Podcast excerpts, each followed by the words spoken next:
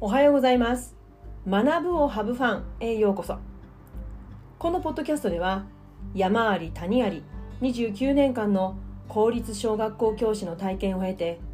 現在 YouTuber ポッドキャスターフリーランスティーチャーとして活動中のじゅんじゅんが教育子育てメンタルヘルス読書で学んだことをゆるーくお話しする番組です。皆さんおはようございます。じゅんじゅんです、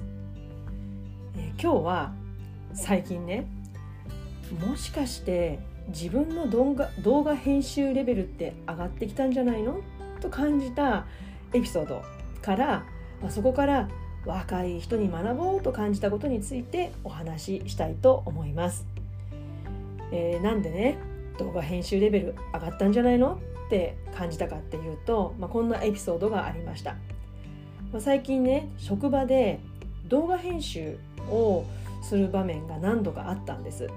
で、まあ、その出来上がった、ね、動画の作品を、まあ、その方にこうお渡しした時に「ありがとう」ってこう感謝の気持ちを直接言っていただけたことそして、え実際に動画を見ていただいて「あこんな風に編集してくれたの?」っていうふうにちょっとねこう感謝の気持ちをまた伝えていただける。まあ、もちろんね YouTube の動画チャンネルに動画をアップして、まあ、ありがたいことにコメントをいただくことが少しずつ増えてきて役に立ちましたとかまたこれで頑張ろうと思いますなんていうコメントをいただけるともちろんそれでこう元気になってよしまた動画配信頑張ろうというふうに思って今まで続けてきたところもあるんですけれども実際目の前でそうやって言っていただけたことって、まあ、すごくすごく嬉しかったんですね、まあ、そういう体験からえ動画編集レベル上がったんじゃないのっていうふうに思ったんですね。ですから人と比べてね動画編集がどうだとかっていうことじゃありません。あくまでも過去の私との比較をしてそう感じたんですね。じゃあなんで私が過去の自分よりも動画編集レベルが上がったかというと2020年の4月1日から、ま今日に至るまで100本以上の動画を作ってきたからです。ね、0から100ですから、まあ、私も自分でねよし頑張ったなもちろんね YouTube 動画をね、10年間もやってらっしゃる方はもっともっと莫大な数ですけれども私にとっては1年間で100本以上ということでよし自分も頑張ったかなって思える範囲なんですね。じゃあどうやってできるようになったかというと、まあ、これねわからないことは全てググりました。誰かのブログ記事や YouTube 動画を見て調べてきました。ですから何かこう教室に行ったとかそういうことをやったことではないですね。全て自分で調べた。そしてその結果得られたことをもとに作っていったっていう状態です。そしてそれらのコンテンツですねブログ記事とか YouTube 動画はもうね若い人たちが発信する情報なんですよね。でそれらをもうどんどん躊躇なくもう吸収してきたからまあここまで動画編集レベルがまあまあ上がったんじゃないかなと思います。まあ、よく言われることですけれどもね欲しい情報があった時に Google の検索窓にどんなキーワードを入れるのかっていうのがとても重要ですよね。だこれもトライアンドエラーだと思います。こういうキーワードをいくつか入れて検索かけてみたうまく自分が欲しい答えがヒットしないじゃあ他のキーワードどうだろうっていうこういう試行錯誤もとても大事なんじゃないかなと思います。ですから何度かググっていくと、まあ、ほぼない情報はないと言えるほど人がぶつかる悩みの解決方法は、まあ、ネット上にある。もちろんね玉石混交の状態ですからいい情報もあればそうじゃないものもあるのでそれを見極める目ももちろん養わなきゃいけないと思うんですけれども、まあ、欲しい情報は全てネット上にあると言っても過言ではないんじゃないかなと思います。まあ、私はそうやってブログをワードプレスで立ち上げて YouTube 動画やポッドキャストをこうして配信しています。で先ほどのねそのお役立ち情報が誰が作ったかってことなんですけどももう作り手はもう分かる範囲で言うともう20代から30代の若い方たちばかりなんですね。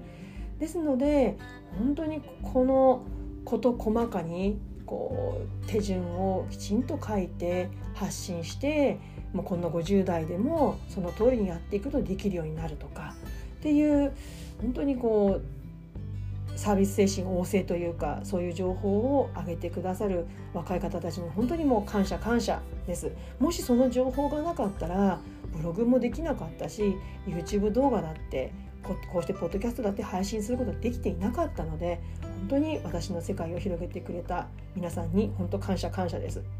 で、まあ、そういった方たちと私はもちろん出会うことはできないんですけれどもでもね今私は海外のフリーランス企業サロンに入っているんですでそこでビジネスについて学んでいます、まあ、今までね学校の世界だけしか知らなかったのでこうビジネスっていうものを全くわからないど素人ですからね、そういったところから学んでいるんですけれどもそのサロンを運営されているオーナーの方もお若い女性の方なんですね素敵な方です。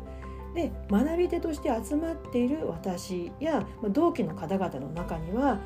当然20代から40代の私よりも若い方たちがたくさんいらっしゃいます。私はこれまで教育関係のつながりのえー、教育関係つながりの若い方たちとお話しすることが多かったんですけどももちろんその方たちも優秀な方ばかりでしたですが最近私が出会う若い方たちの共通点は50代の私から見たら本当に短期間でのトライアンドエラーの回数がめちゃくちゃ多いということです。えー、例えばね一つの目標に向けてこの方法でやってみようっていうトライしてみた。でうまくいかなかった。そしたらまあ本で学んだり人に学んだり、まあ、ネットの情報をこうインプットする。そしてその後は別の方法でトライしてみる。これをくるくるくるくるこう回転させていくスピードが本当に速いんですよね。だから上達が速い。皆さんねそしてぱりこうトライアンドエラーを繰り返しているせいだと思うんですけどもやっぱりこう自分の考えの軸というものをしっかり持ってらっしゃるんですよね。何のために自分はこうやって配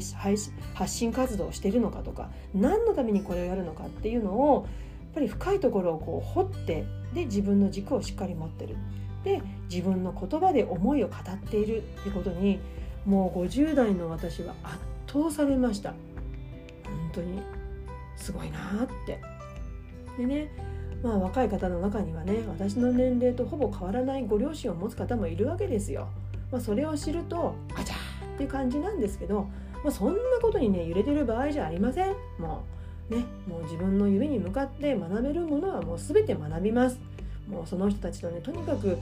年齢関係なくこう相談したり語り合えるワクワク感をこれからも大切に育てていきたいなって思っています。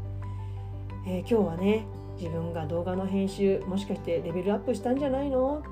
なんでレベルアップしたかっていうと若い方たちが配信してくれているこう発信してる情報を見てで自分がトライしてきたから。そしてその若い人たちっていうのは実は短期間でトライアンドエラーをめちゃくちゃ繰り返してる。そんな若い人たちにもうね50代60代もう皆さん学ぼうよっていう、まあ、そんな気持ちを込めてこのテーマでお話をしました。このコンテンツは、ポッドキャスト、学ぶをハブファン、そして YouTube チャンネル、じゅんじゅんブログで配信しています。チャンネル登録ぜひよろしくお願いします。月水金曜日の週3回、更新のお知らせが登録していただけると届きますので、通勤途中や家事の合間などにお聞きいただけると嬉しいです。